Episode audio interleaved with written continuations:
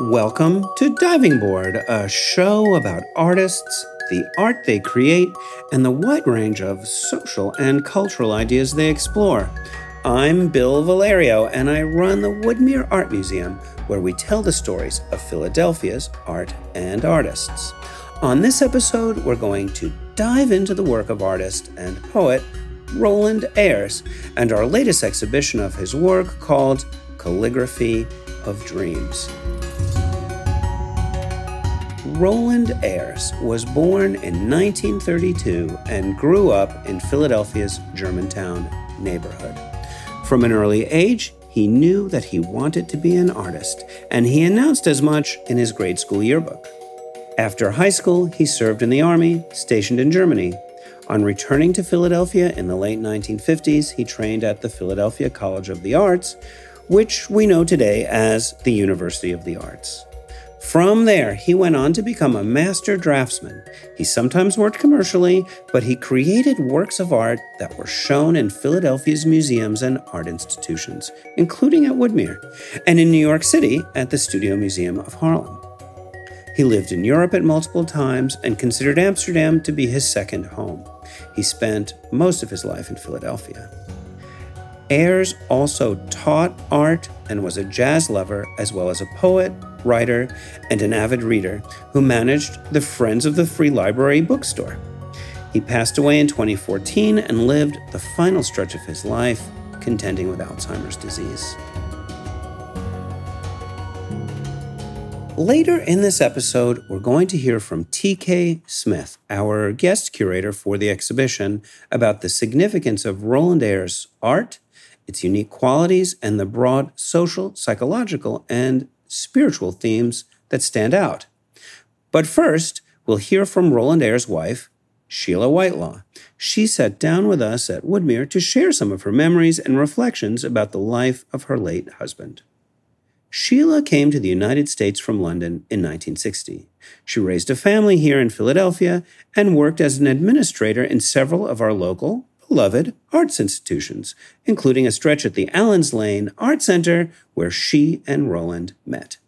We hired him to do an evening course for adults, a design course, and he used to come into my office during the day because he liked to prep a lot early. He was very, very good at and very conscientious about getting everything just right for the students. And he would sit in my office and we would talk a lot. And, I knew a lot about his background, even before we were together. And we were both divorced at that point. And that's how we met. We started dating. And at that point, I had moved from the main line to West Mount Airy to an absolutely gorgeous Victorian apartment.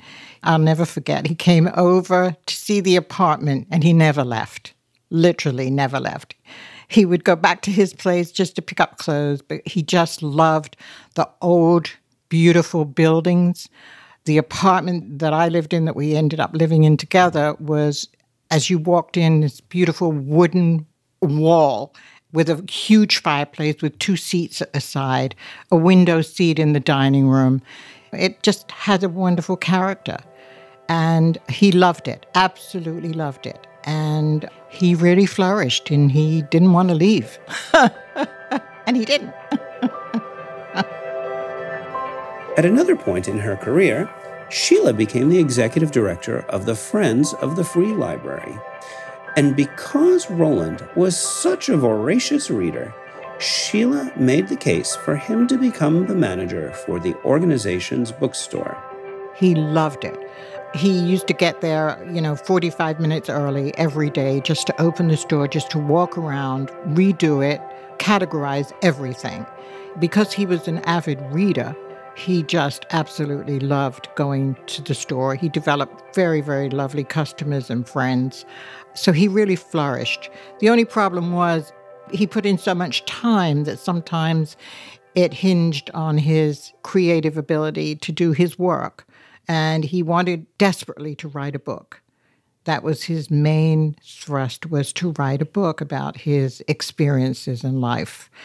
We got him a computer and we got him a printer. And he would stay up sometimes till 2, 3 in the morning just trying to get a book written.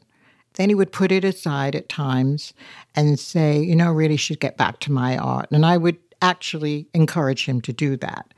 Some of it was painful to write a book about your life and your experiences. And so, you know, he tried to juggle both. And he did a pretty good job of that, actually. But he got frustrated at times. And then the bookstore closed. And so he was able to stay home and do his work. He could write the book, and he could also do his artwork. And we turned the second bedroom into a studio. You know, he could close himself off there for hours and days if he wanted to. So I think he was really happy doing both of those things. I was always blown away by his artwork. I just used to stand there just trying to look at it and trying to picture, what is it? What does it mean? Everybody saw something different. He was unique in that regard, very unique artist as far as I'm concerned. It just, there's nobody quite like it. But some of it was painful for him. There's no question about that. He was angry a lot of the time at the establishment, being a black man in Philadelphia, being a black man anywhere. It was hard for him, and he tried not to get too angry, but he was angry. I can't honestly say that he wasn't angry. And I was thinking the other day, I wonder what he would feel now when he would be, I don't know if he would be so disgusted and so disgraced at what's going on everywhere. I shudder to think what he would think at this moment in time with all the hatred that is going on. He traveled and lived in Europe for 3 years, on and off, I think, and he saw all kinds of different kinds of people that valued life in a different way that maybe he was looked at life. I'm assuming that. I'm assuming that his love for Amsterdam was something that was very relevant in his life. If we could have picked up and moved, that's where we would have probably moved because it's very open. He felt the people were really honest. He made lifelong friends. Plus, he also met other Americans and other African-American artists while he was living in Europe, the same as when he lived in Greece, because he loved Greece as well, but his heart was definitely in Amsterdam. And I think that opened him up. He sold a lot of pieces over there. They're in a couple of museums, one in Brussels, a couple in Amsterdam. He really started to feel like maybe people appreciated his work a little bit more. Certainly, he was involved in the 60s and the drug era and LSD and all of that kind of stuff. That also opened up his mind and his work. He did the most incredible work while he was living in Europe. But I think living in Europe just brought out all these wonderful assets of his. I really believe that. And many times he would tell me he'd go to the beach somewhere, I don't know, outside of Amsterdam, I'm not sure where, or maybe it was even could have been Greece, and he would start drawing. He would just take his pen and his canvas and he would start drawing on the beach, which is unbelievable to me. It's like he weren't in a studio. He said, no, the world was my studio. So it was that kind of influence, I think, that changed him into this, or he was always that kind of a person, into this world, looking at yourself, looking at what makes you tick, what makes you who you are, and trying to understand other people as well.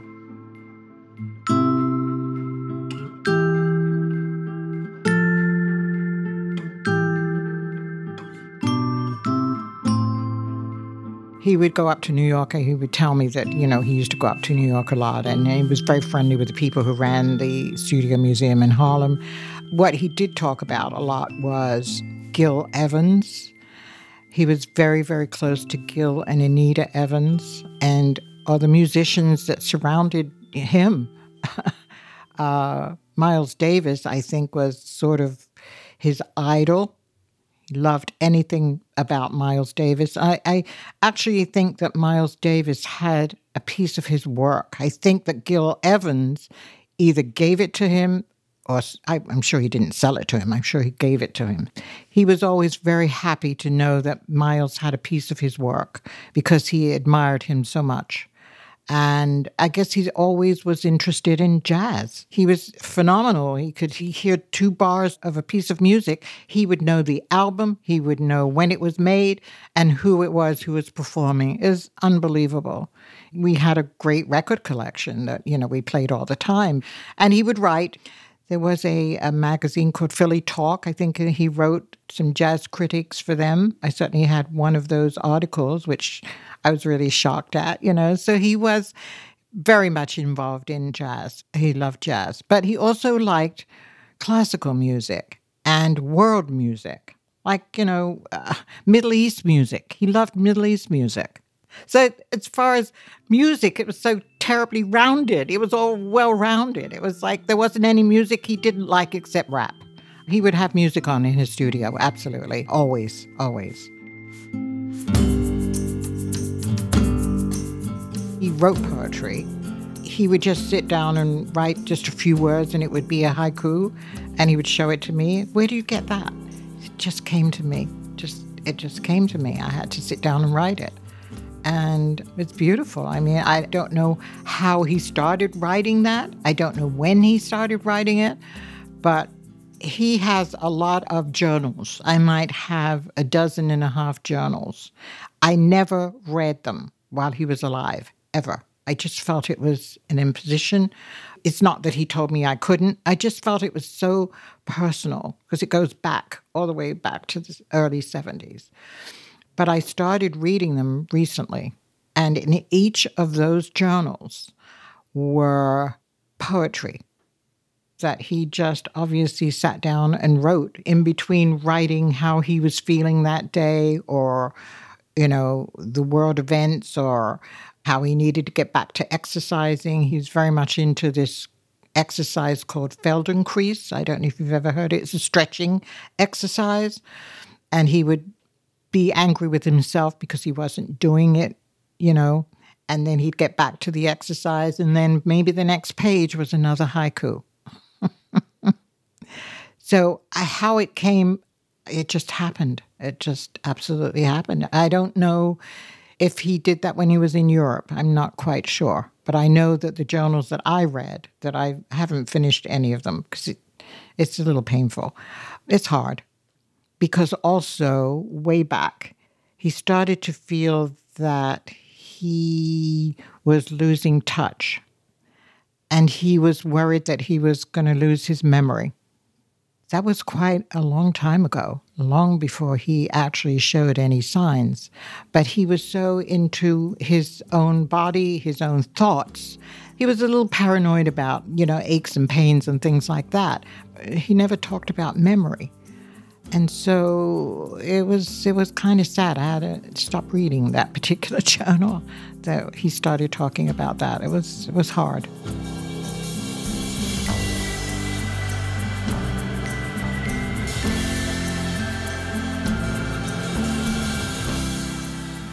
As Sheila just described, Roland had started to document early signs of memory problems, which ultimately progressed to the point of him having Alzheimer's disease.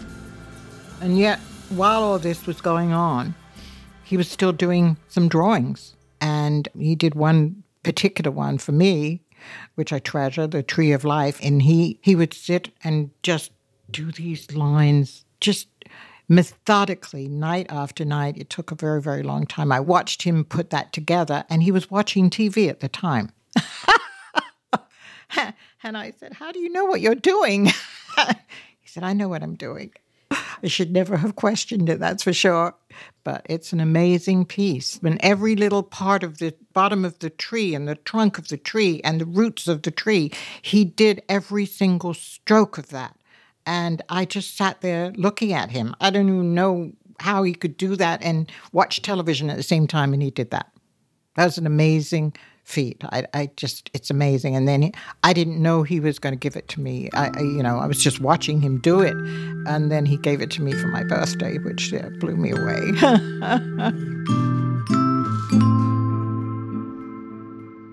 What I see in his drawings are his soul and who he was and his outlook on life, I think. It comes from his soul. It comes from his being. I really don't know how to describe it because you can't put it in a genre. You can't say it's this or it's that, expressionism. You can't do that. Everybody sees something different in it. Some of the anger is there. There's no question about that. But some of it is also gentle and sweet.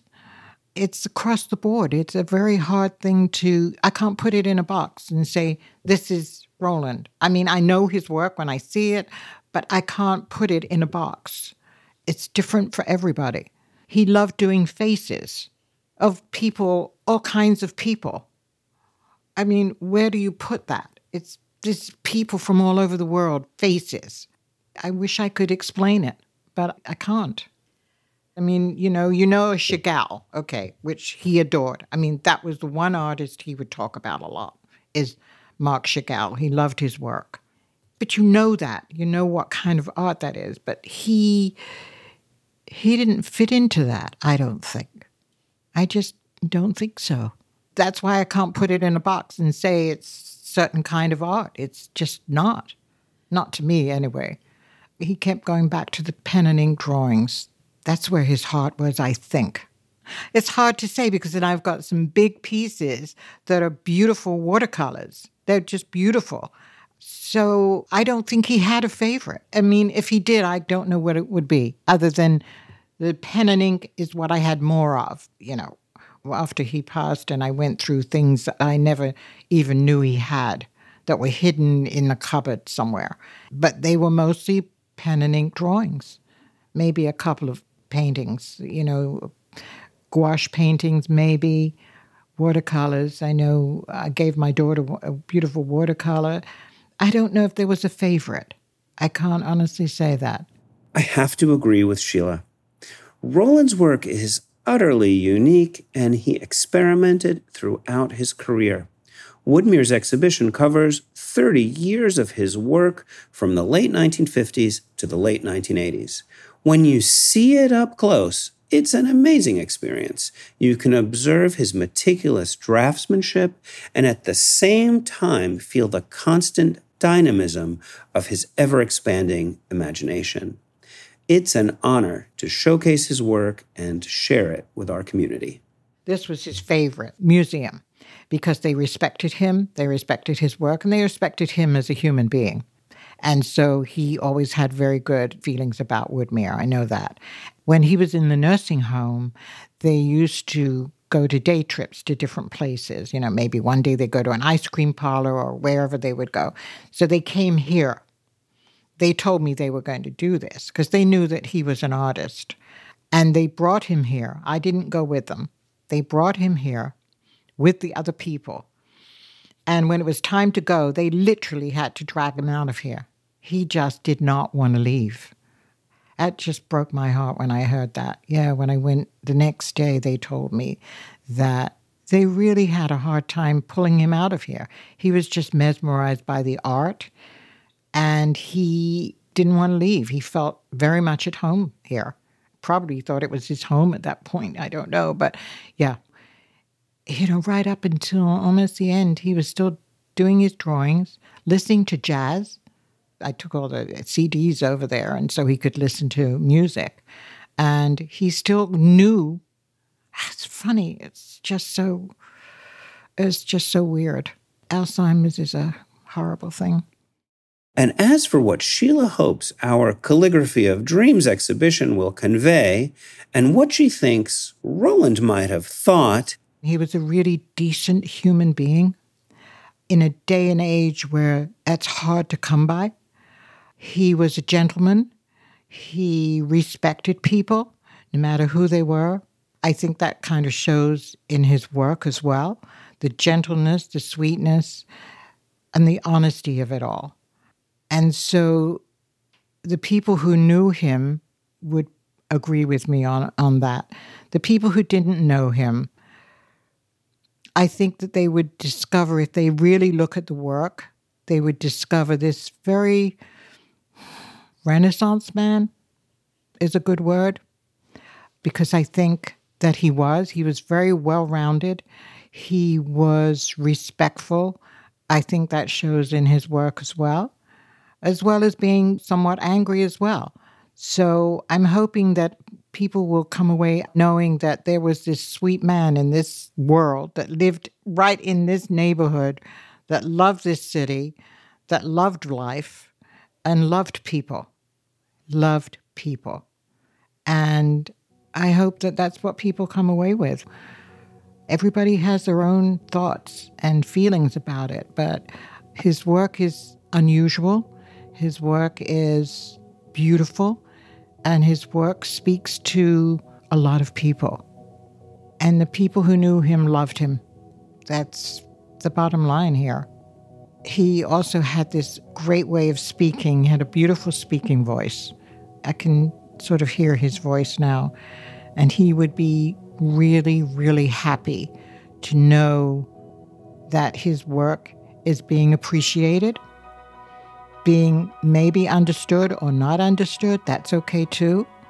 But he wanted people to see his work, to make them think about things, to make them think about life, to make them think about death, to make them think about love, to make them think about hate. He'd be very happy. I think he'd be very happy. And that it in the right place at the right time.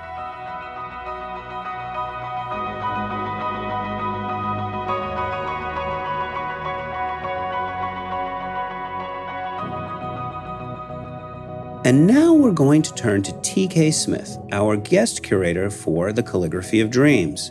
T.K. is a curator, writer, and cultural historian. He's a first-year PhD student at the University of Delaware, and we sat down with him at his home in Philadelphia to talk about the show. T.K. brings perceptive insights into interpreting the art of Roland Ayers. And he believes that the work, which is historic, needs to be part of the conversation going on in American art today. It's as relevant as ever. When I first got a good look at the work, what stood out to me the most was the erotic in the work, because it wasn't just sexual. It wasn't just pleasurable or tantalizing. A lot of it is grotesque. A lot of it is terrifying, and I was really intrigued by the idea of the Black body portrayed in this way, not just sexualized, not just brutalized. This kind of, and this is going to sound corny, but this kind of dreamscape of all of the things that the Black body can be in the subconscious. These works are super detailed. They're super detailed to the point where they all kind of feel like multiple works in one.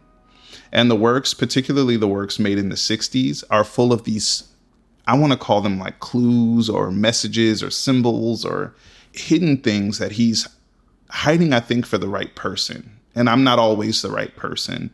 He was very interested in exploring what Germantown was in his childhood and what it became in his adulthood. He was very interested in jazz and music. And so there are all sorts of references to jazz musicians, their faces, without names, and even his face. I went through and was going through seeing all of these musical references to Charlie Parker and Miles Davis and thinking, oh, R.A., Ra, that must be Sun Ra, and it turns out it's him. It's the same R.A. that matches his business card and his commercial work. And he's hidden throughout a lot of these works. There are some self-portraits. And so in Astrological, I feel it's the only work in this show that is a full self-portrait of himself nude, which is interesting. Most of the nudes are women. And so that work really stood out to me because I'm sure that's him, and I'm sure, in exploring himself and the closest likeness to his actual self is really special. And it's a unique work, It's one of those round, floating, detached works that is just beautiful. The skill it takes to draft drawings like these, to make prints like these, it's a lot of skill and a lot of talent. And that's why we're calling him a master draftsman. That has to be forefronted because just the amount of skill that goes into these, regardless of what they depict, is extremely impressive and noteworthy. And in terms of looking at the content, I think that looking at yourself, when we think about like spiritual and psychological exploration, looking at yourself isn't always comfortable. It's not always easy. And so I feel like if I were to speak for Roland, he would say that's exactly it. You're going to get aversion to things because people have aversions to parts of themselves, and he might have had aversions to parts of himself that he was putting in these, and You can't always control what comes out of your subconscious when you're opening yourself up to it.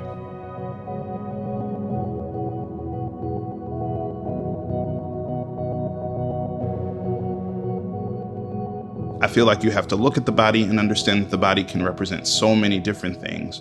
And to always assume that regardless of what the depiction of the body is, what gender the body is, what race the body is, all of it is a part of Roland himself. So it's all these different multiple forms of this man and his ideas and his feelings and his emotions and his fears manifesting in the faces of possibly people he's seen on the street, possibly folks he grew up with in his neighborhood. And the use of nudity. Nudity wasn't just nudity. It wasn't classical Greek showing the perfection of the body. And it wasn't nudity to tantalize or be salacious. It's nudity in the sense of vulnerability. And it's nudity in the sense of being exposed. I've had the pleasure of one of the things in this ephemera box is a dream journal. 2 years of him recording and analyzing his own dreams, which is real meta to get into when you're thinking about working with an artist, and also thinking about working with an artist who is past and thinking about how they knew that somebody was going to come behind them and do this kind of work. There are so many dates and addresses and names and phone numbers, and it just very specific, detailed archival work that he was doing while he was alive that makes my work easier.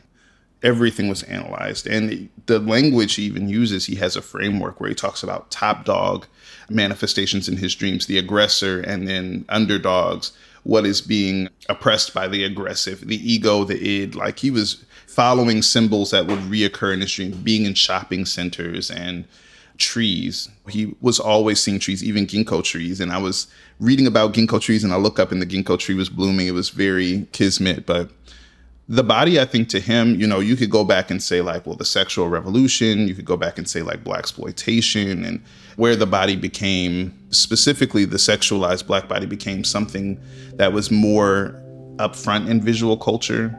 You could bring all that up, but I really think at the root of it, it's displaying the body as a vulnerable idea, a vulnerable manifestation of the rawness that he was trying to get at in himself.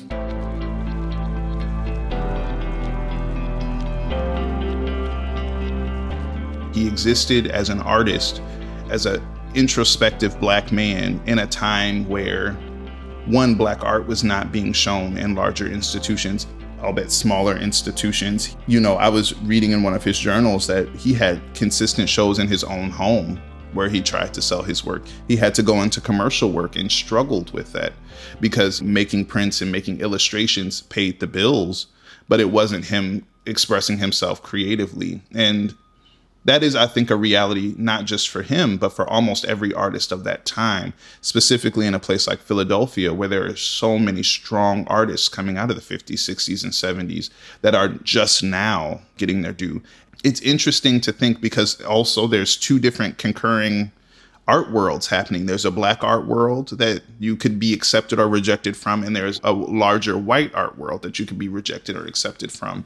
And I think that because of the nature of his work, as vulnerable and as interesting and as weird as it was, it's not as legible to anyone, regardless of race or class. And I think that him going to Europe was in him experiencing that same thing we kind of hear black artists who travel to Europe experience, which is the freedom of difference and the acceptance of whatever is the weirdness that comes with them in their practice. And the realities of racism are different and are shaped different, and art is respected differently.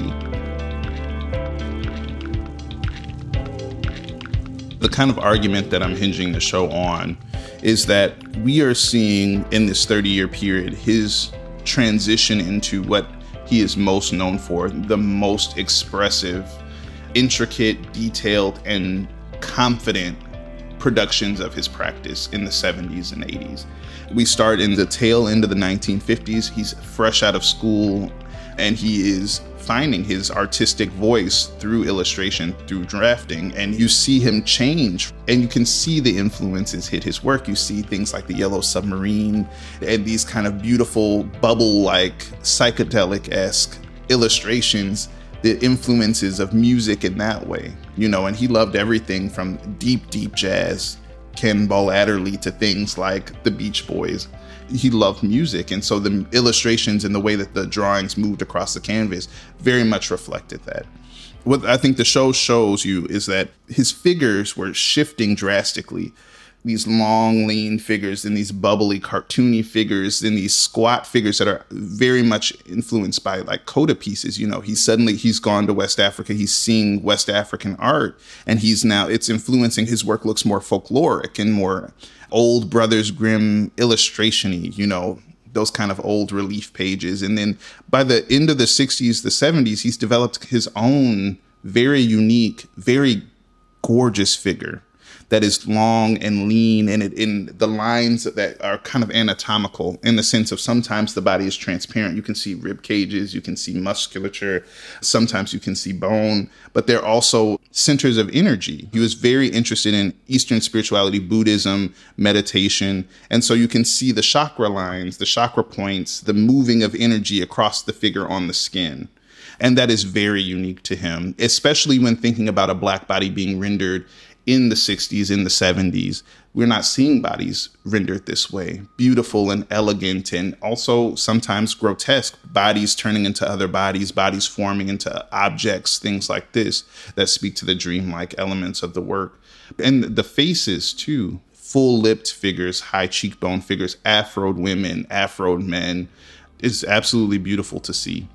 And when you take a look at the work, it feels very characteristic of the time, but also kind of Afrofuturistic, because we've seen it, but we haven't seen it like this, if that makes sense. And I think, you know, he was an educator. I'm thinking of all of the art that has been produced in the wake of his work, in response to his work, in relation to his work, and how they render Black life, that kind of surrealist, magical, beautiful rendering of what feels more real than what actually is real.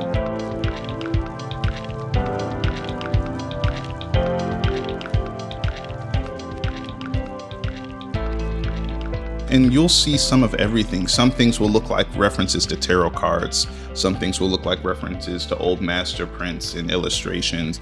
Some things will look like old album covers, you know, like he's pulling from all of these different places because he's influenced by all of these different places.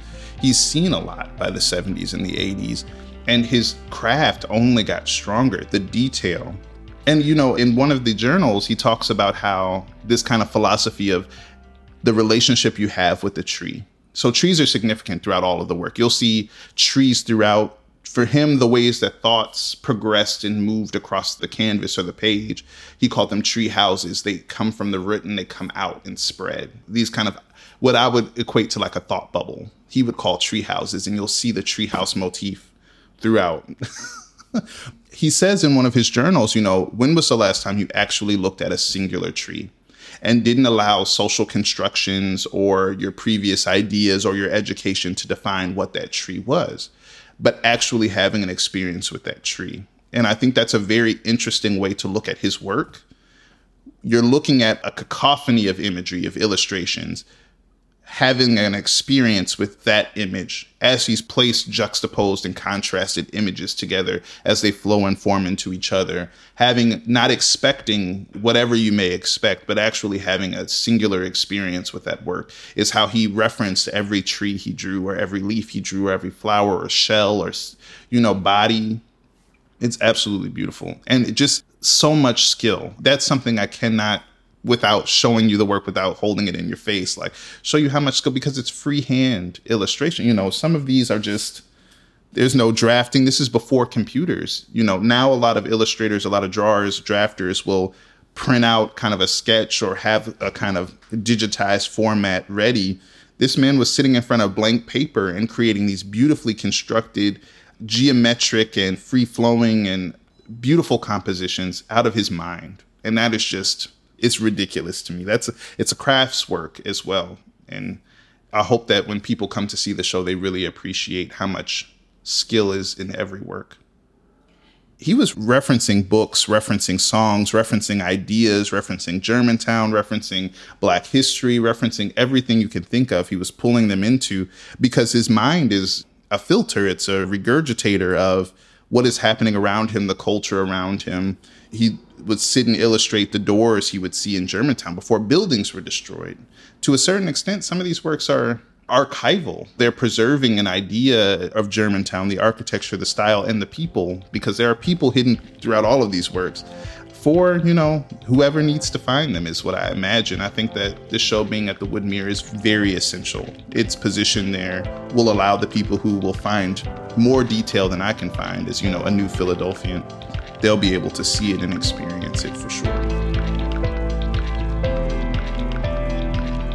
His work has that mythical, magical, uncomfortable, painful, historical feeling. And in that suspension, it's hope and death and life and joy and pain and all of these different things. And you'll see figures floating, suspended, captured in like an awesome gaze, this kind of composition where it makes for a very beautiful and detached, dreamlike, subconscious exploration that I hope that the viewers have with the work as he was having making it.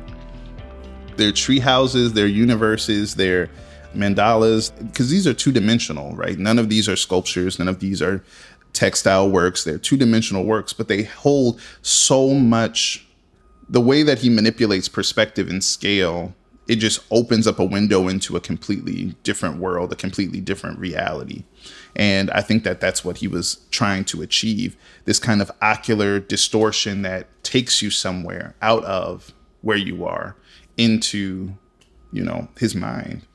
And that eye is probably the Ajna chakra, the third eye. It shows up in a lot of these works. And it's the chakra, the eye, that opens to the most spiritual, introspective, high consciousness that you see through that eye. It was on some of his business cards. It's in some of the works. And I think that's what he was trying to achieve, is a view into his higher consciousness, to access that, to be exposed to that, and to expose people to that, which is another one of the reasons why I feel like this work is super significant, is it's not just a Black history. It's not just a reflection on Black history or Black emotion or Black experience. It's a Black person in the 50s, 60s, 70s, 80s, 90s, when he was creating, looking into their subconscious to try to unpack all of these things. It's a step into what it means to be introspective of race and history and colonization and gender and sexuality and eroticism and language and knowledge and music. It's a introspective, in-depth look into what all those things can become when internalized, when blended in the mind and brought back out. It's stunning to hear TK's description of Roland Ayers' work and how he sees a universe of deeply infused layers that make up what is truly a seminal and intricate ensemble of art spanning 30 years. And the exhibition's name appropriately speaks to those notions and originates from Roland, as TK will explain. It comes from a poem that Roland wrote himself. And I should state this, that Roland considered himself just as much of a writer as he did an artist. There's tons of poems just tucked in there. And it seems like he just wrote what he felt like writing. You know, he doesn't have a particular style, except for just like his drawings. They are very free. And so I can read the poem to you. It's very short, but it's called American Dream. And there, within the archival material, there's a couple of versions of it. And so I pulled my favorite. So that's a selfish thing that I did. But Black figures from the tree line, walking in weariness and fear, slow night tales, portions of dreams, refusing to digest. Eyes and faces which crystallize from plants and flowers, Black figures form the calligraphy of dreams. And I thought that was a perfect title, but calligraphy of dreams speaks to the movement, the shifting, the no solid groundness of the work. Everything is moving, everything is in motion, everything is animated and in relation to each other. It comes from his own words, which I love. And it also speaks to how he was manipulating, I think, and orchestrating his dreams and his ideas and his thoughts into something beautiful and thoughtful for us to contemplate. And so that's where the title comes from. And I also believe that this poem is a beautiful way of describing his work. Black figures floating above tree lines, portions of dreams, eyes and faces crystallizing from plants and flowers. And you'll see eyes and plants and flowers and arms coming from, you know, the sea and all of these animals forming into or making love with, or, you know, all of these different ways that everything is kind of a miasma of organic material. that all swirls and exists together, becoming these new things in the mind.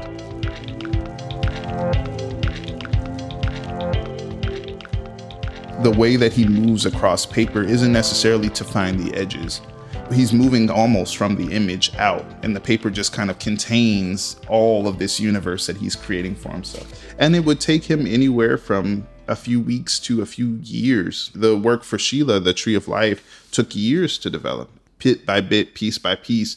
And because he used this improvisation, this call and response method that you can pull from the blues, that you can pull from jazz, the work is not foreplanned. So you know that he is just responding to what's before him and what's in his mind. And that means that if you started a work one year, it probably looks nothing like you would have expected it to look the next year, and nothing next to that the next year. It's a craft. It really is. And I think that's what made him fairly successful commercially and what makes him fairly successful as an artist. And to go back to him existing as a Black artist in that time, it's a double-edged sword, because in being ignored or forgotten or erased or however, whatever terminology you want to use, in existing in a time where you were making art in what could seem like a bubble, there's no need to compromise. This is not compromised work. You know, you could say that for his commercial work, but you're not going to see any of that in this show. So all of this work is what we assume he wanted to make, what he was doing, what he was thinking about, what he was dealing with, in the ways that he wasn't looking to necessarily sell it, even though he was trying to sell his work. You know, he's got to eat. But it doesn't feel conforming in ways that more commercially successful artists might have to conform to the market in order to stay successful. That means that he didn't get a show like this until now, until after he's passed. The benefit of that for us is that it leaves us with this rich, rich body of work where we're not only seeing the best of his work, but the best of his work across time. Special thanks to Sheila Whitelaw and T.K. Smith for taking the time to talk with us. The Calligraphy of Dreams runs through the rest of the summer until late October. We hope you'll come out to the museum and see it in person. And of course, for more about the show, its programs, and other upcoming events, head online to woodmereartmuseum.org and stay in touch with us on social media at Woodmere Art. And when you do visit Woodmere, make sure to take a small walk on our grounds behind the painting studio, where you can explore La Cresta, our new outdoor earth sculpture exhibition designed by Philadelphia artists Sid Carpenter and Steve Donegan. And for more about their process in creating La Cresta, check out our previous podcast episode. Diving Board is produced by Stephanie Marutis of Covenda Media and mixed by Brad Linder. And I'm Bill Valerio. Thanks for joining us.